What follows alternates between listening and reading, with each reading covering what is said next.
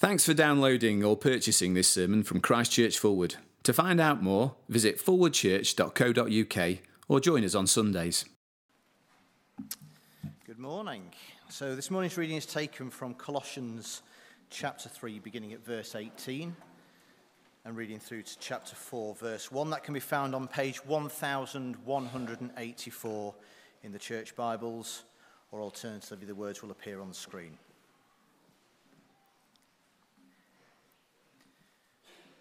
So it's Colossians chapter 3, beginning to read at verse 18, page 1184.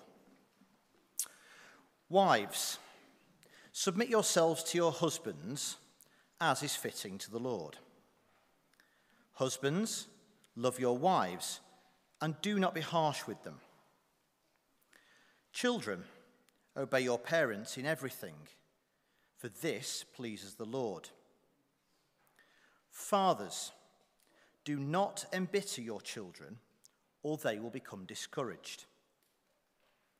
Slaves, obey your earthly masters in everything, and do it not only when their eye is on you and to curry their favour, but with sincerity of heart and reverence for the Lord. Whatever you do, work at it with all your heart as working for the Lord, not for human masters, since you know that you will receive an inheritance from the Lord as a reward. It is the Lord Christ you are serving. Anyone who does wrong will be repaid for their wrongs, and there is no favoritism. Masters, provide your slaves with what is right and fair, because you know that you also have a master in heaven. This is the word of the Lord. Thanks be to God.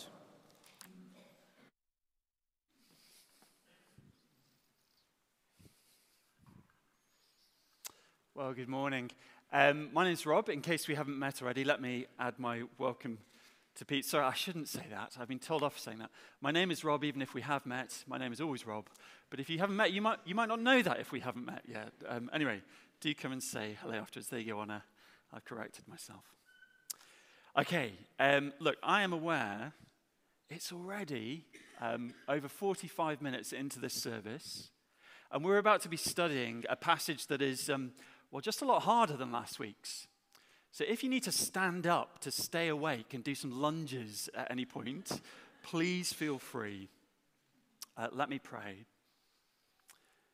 Father, please, if there is anything good and true and from you this morning that I say, please would it last and have an effect in our lives. And if anything is not from you, please would it be quickly forgotten and binned. And please help us all to submit to the loving lordship of your Son this morning, I pray. Amen. I want to ask this morning if you are a Christian, are you willing to let Christ be Lord of all your life. All your life. I studied this amazing letter to the Colossians for the first time at university, and I remember reading those words in chapter 116. Do you remember them? All things have been created through Christ and for him. He is before all things, and in him all things hold together. That blew me away. You see, till then, I had been a Christian, but I'd wanted a kind of um, pocket Christ, a kind of matchbox, matchbox Messiah that I kept in my back pocket to bring out when I needed something forgiving and wanted some assurance of God's love, but certainly not a Christ who was Lord over my life. I wanted to put him away once I'd got assurance and carry on with my life my way but realizing he was Lord, supreme Lord over all, well, as it were, that let him out of the box. And I discovered that he was too big, too lordly to get back in the box. And I actually had to let him be Lord of my life. What kind of Messiah do you have? A matchbox Messiah? Not really Lord, not functionally, over everything? Today, we're going to see that Jesus wants us to submit all our relationships to his lordship. His lordship knows no limits, says Paul. Do you remember how last week ended in verse 17? It's there, do look at it with me. Whatever you do, whatever you do, whether in word or deed, do it all in the name of the Lord Jesus. And Paul really means it. He wants to rub the idea into all our relationships today. Look down at verse 23, where he almost repeats himself whatever you do, verse 23. Work at it with all your heart as working for the Lord. Now, look, I'm sure you notice there are many tricky things in today's passage that cause all sorts of arguments amongst Christians, but I hope that we who call ourselves Christians here agree on this that we want Him to be Lord of everything in our lives because we know that He is a loving Lord. It's a basic Christian conviction, isn't it? That if Jesus is Lord and a loving Lord who made us and made us for Himself, then not to live for Him is like trying to cook your dinner with a hoover. It doesn't make sense. That's not what the Hoover was made for. Our big point today, then, is very simple, though it's going to uh, uh, impact us all in very specific ways. But the big point for all of us is submit all your relationships to the loving lordship of Christ. Shall I say that again for those taking notes? Submit all your relationships to the loving lordship of Christ. He made us for Himself. He saved us for Himself. He loves us for our good. Can't we do this? Now, to get really sharply what's going on in this passage, we need to travel back in time, 2,000 years, to the ancient city of Colossae, the Roman city of Colossae. We need to remember that Paul is addressing a Roman audience here. And in the ancient world, business and family weren't compartmentalized and separated like they are in our day. They were all mixed together in one basic unit, the household, which had, well, marriage relationships, children, but slaves as part of the household as well. I guess if you're part of a family business, your life might look a bit like this still, but many of us won't experience that. Now, also, what we need to know is that the heart of the Roman household was a man with almost supreme power over his household. Uh, the head of the household, the, the pater familias, he was called, the kind of family father, if you like. He had judicial power over his family. That, that's how far his power went. Power over the life and death of his slaves, even his children at some points in Roman history. Now, actually, whenever an ancient writer, a philosopher, or political thinker wanted to think about how to make society work better in the Roman world, they would write these things called household codes where they address these different relationships husband wife, father children, master slave. And can you see then that what we've got here is Paul riffing on that very common type of literature, a household code from the Roman world?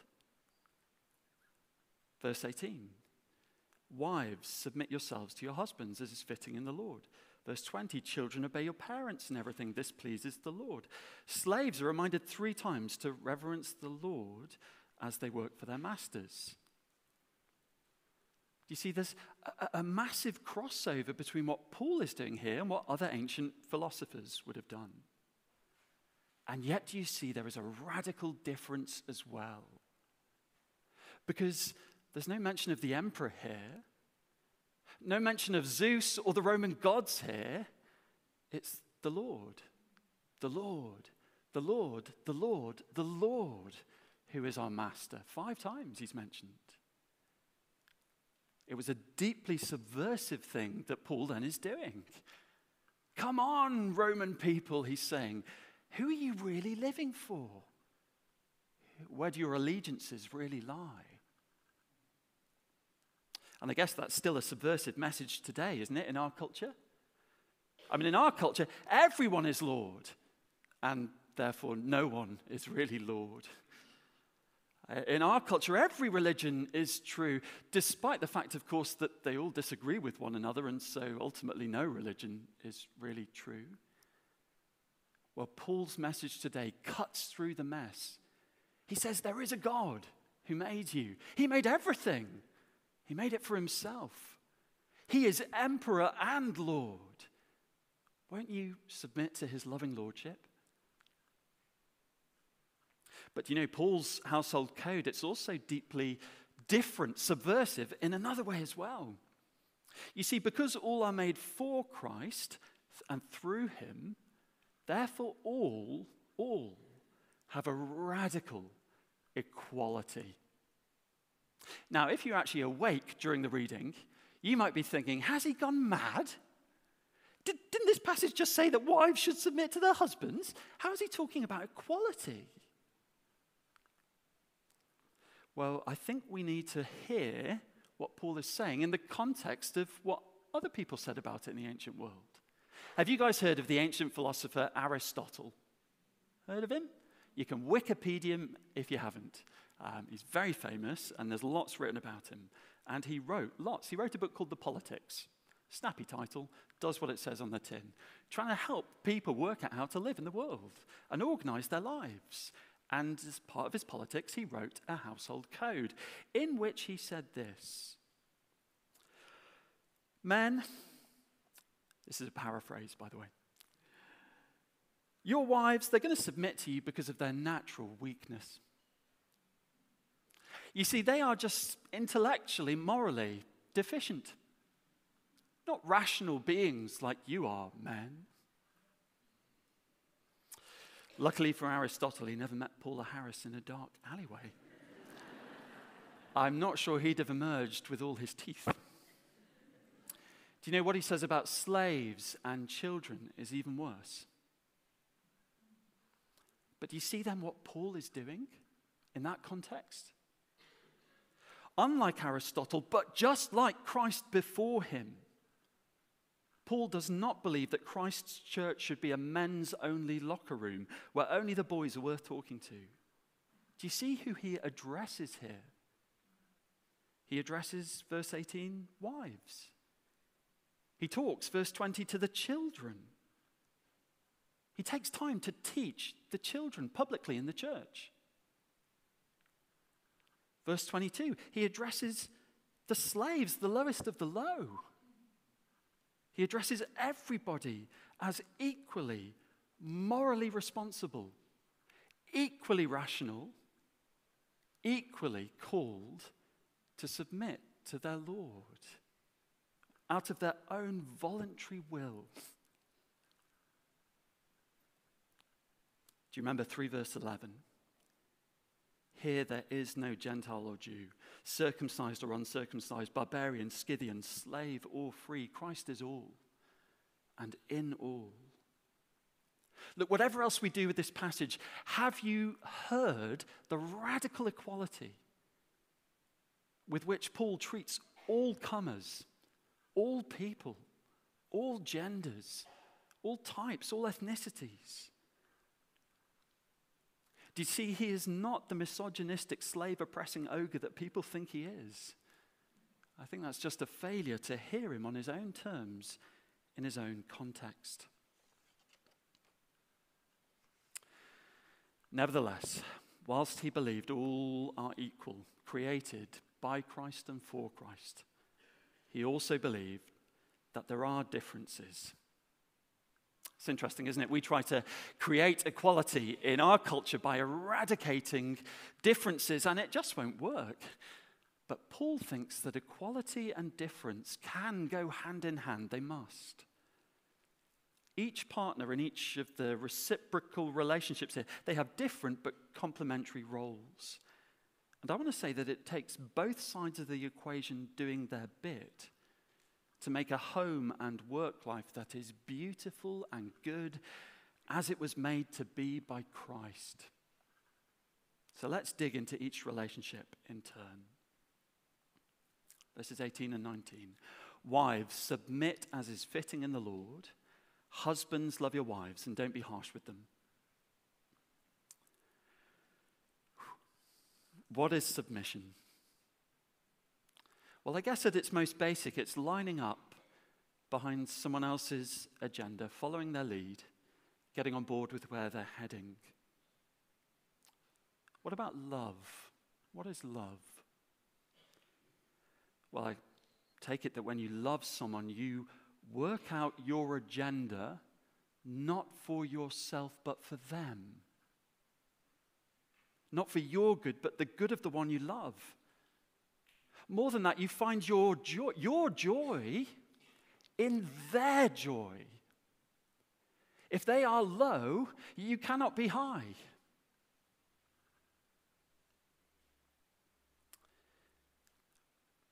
So often, when I hear Christians talk about marriage, Christians, that is, who do sign up to the differences between the Lord's calling to wives and husbands, which isn't all of us, but so often those Christians, their discussion is all about not submission and love, but submission and leadership. It's a subtle shift, isn't it? But I think it is a terrible shift. Now, of course, submission does imply leadership, but if husbands don't focus on love, focus on it, make their discussion about it, make their thinking about how to be a better husband about love, then ultimately I think they are going to put up obstacle after obstacle to their wives' submission. Do you want to be a leader? Take the lead in love. Now, we need to address this, don't we? Clearly, this view of a wife's submission to her husband that's unquestioned for millennia in the last sort of century or so in the West has become very controversial. And I know in this room we hold many different views on it. Some of us want to reject it nowadays because we hold that it was only ever a cultural expression of how things should be. And culture has moved on. And we know rightly that actually Scripture calls all Christians to love and to submit to one another. It really does. Verse 14 last week put on love, everybody to one another. Others of us hold that this is a pattern rooted in God's creation, his, good crea- his very good creation before the fall, and therefore that it transcends all cultures and is his very good design for marriage in all creation at every age and stage. That's my view. But please take me for a coffee or a pint and tell me I'm wrong if you think I'm wrong. I want to hear what you have to say. Look, this is an in house debate between Christians of good faith and character at its best. It's not an easy debate. And you know, the problem today, of course, is that Paul isn't trying to persuade the Colossians of this basic pattern because I take it it was a shared value that they had. And so I'm not going to try and persuade you of a different view today. That's a hiding for nothing. There's just not enough information here. Perhaps we'll give it some time at another time, publicly as a church, looking at all the passages that are relevant. Uh, there are very many. It would take several weeks. But for now, let me address those husbands who do sign up to this pattern. And actually, all the rest of you can learn something about love along the way, can't you? Husbands, yes, all Christians are called to love one another. But as a husband, can I say you have an extra special responsibility in marriage to love your wife? What does love look like? Well, hasn't Paul told us already in Colossians? Fundamentally, it looks like how God has treated us. 3 verse 12. He dearly loves us. So, who is He? What has He done for us? He has held nothing back from us, but given us everything in His power to give graciously and freely. He's given us His very Son. God has stooped low, taking on human flesh to lift us up to the heights of heaven. Love knows no limits. Love gets down on its hands and knees in humility to lift another up. Love looks like Well, 3 verse 12 from last week compassion, kindness, humility, gentleness. Can I say, if you're a husband who signs up to this, it would be very much worth your while going home after this service, maybe after the picnic, so that you can go to the picnic as friends still, and asking your wife to tell you how you're doing in these areas. Wouldn't that be a good test of your humility? And if you don't like what you hear and you're tempted to get angry and reply harshly, as I am when I try this out, then please come and get help, if only out of love for your wife. I'd love to help you change. Even as I'm seeking to change, we can help each other. But change we must because it is simply rebellious against our loving master to be harsh with our wives. I have much to repent of here. How about you? Now, as for submission, we've talked about it a little, but I hope you'll allow me to talk a, a bit more about what submission does not mean. It does not mean having no opinions of your own. It does not mean you stay silent when you think your husband is making unwise, ungodly decisions. Now, this shouldn't need saying for us, but I worry for many wives here it still does. Look, you are a morally responsible, rational being, equally with your husband. Take responsibility before Christ for speaking up. I'd urge you to read the story of Abigail and her husband, Nabal, which means fool, by the way, in 1 Samuel 25. Please take a note. 1 Samuel 25, give it a read. If you want to see a wife who knows how to use her wisdom, her public voice, her personal wealth to counter her husband's folly publicly, not to undermine him because she wants to have a laugh with her mates about her husband and do him down, but to save him from his folly. Do you know, when his husband, her husband in his folly is killed by God for his uh, folly and sin, do you know what the Christ of the day did? David? He jumped at the chance to propose to Abigail.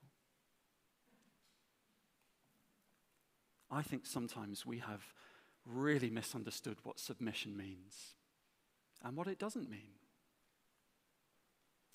No submission is not an excuse for you to remain silent in the face of a leader's folly. And also, submission is never, never a reason to suffer abuse in silence. If a husband is harming the Lord's daughter, he must pay the price for such a wicked folly. Wife, you are not bound to stay. For the sake of your children, for your own sake, for your husband's sake, get out. Get safe. Get help. Let us help you. Speak to Heather and Sally. Don't suffer in silence. The Lord wants our home lives to be lived out under his loving lordship, not to be places of terror and tragedy. Verse 20.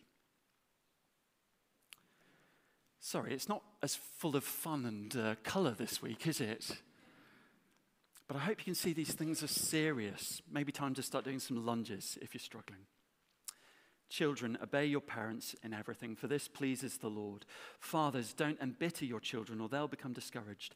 Notice Paul assumes it's not the mum who is most likely to get their parenting wrong, but the fathers.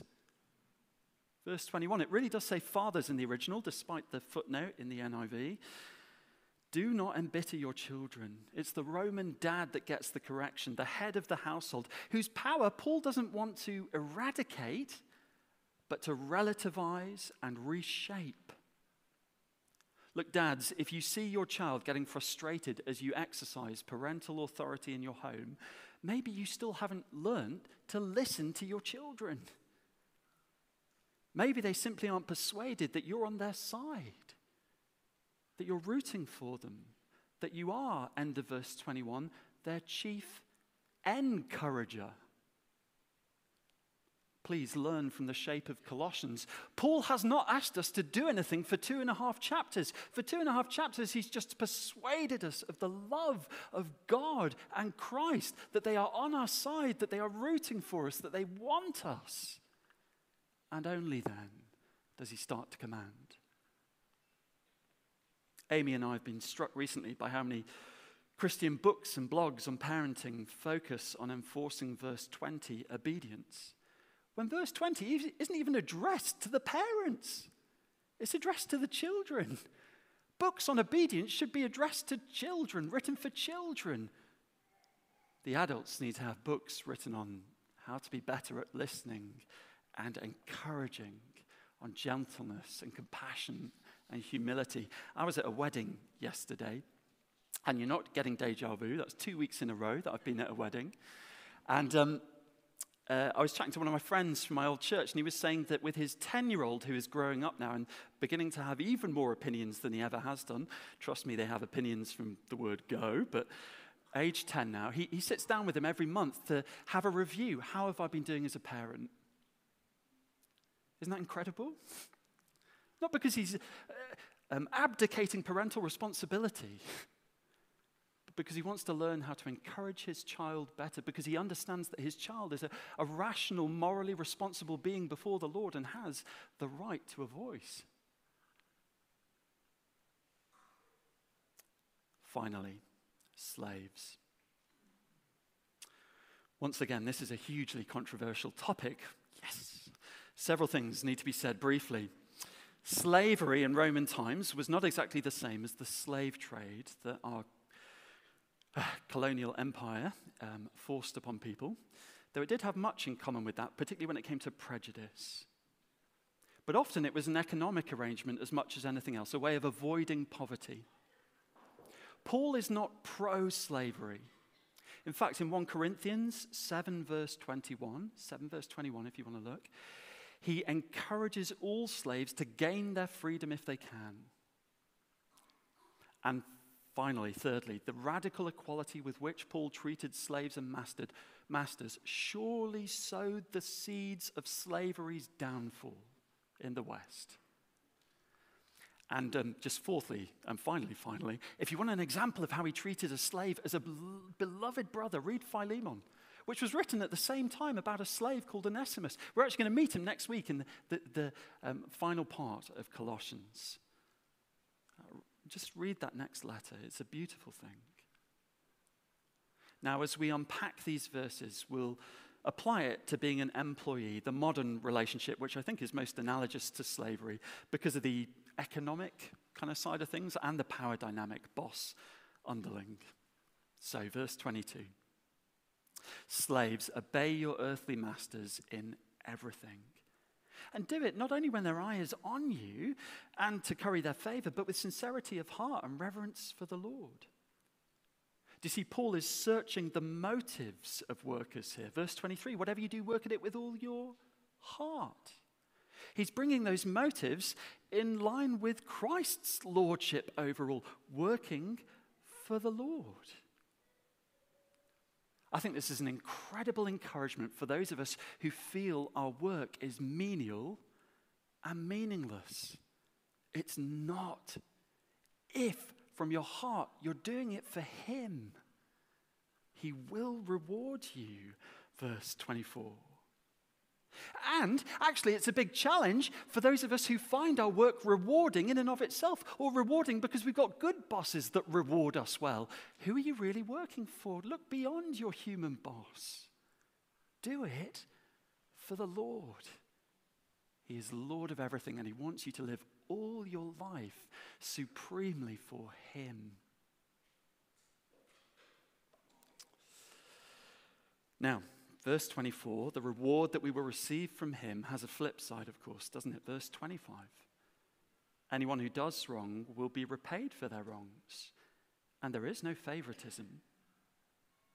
And it would be really easy, wouldn't it, to take that as a warning just to the slaves not to disobey their masters. And I think it is that. But did you also see it's a warning to the masters themselves? You see, that word, doing wrong, has an opposite, and it comes in 4 verse 1 doing what is right. And that is a call to the bosses, to the masters, to the employers. 4 verse 1. Masters, provide your slaves with what is right and fair, because you know that you also have a master in heaven. It's a sobering warning then. In fact, have you noticed just how sobering this whole passage would have been, particularly for that ancient head of the ancient household? Everyone else is just addressed once in this passage, aren't they? But if you were the head of a household, you've been addressed three times as husband, father, master. A treble responsibility to love, to encourage, to do justice, and ensure that people get treated fairly. And interestingly, do you notice that Paul holds off calling the head of the household to relate rightly to the Lord until the very end? No mention of the Lord in verse 19, addressed to the husband. No mention in verse 21, addressed to the fathers. It's only when he addresses the relationship at the very end with the largest power difference. When the man is potentially tempted to be most on his pedestal as he looks down on his lowly slave only then that Paul pulls the pedestal from under his feet. Don't you know who you are? You have a master in heaven. You are but a slave. Look, I want to address those, particularly in any sort of leadership position this morning. Climb down from your pedestal so that the Lord doesn't have to knock you down climb down and learn to love. Let's pray. Father, I do pray that you would help all of us this morning not to be too big for our own boots at home or at work, that we become unable to learn, to learn to submit to our heavenly boss. Please help us to know that he loves us and that it is good to submit to him. Amen.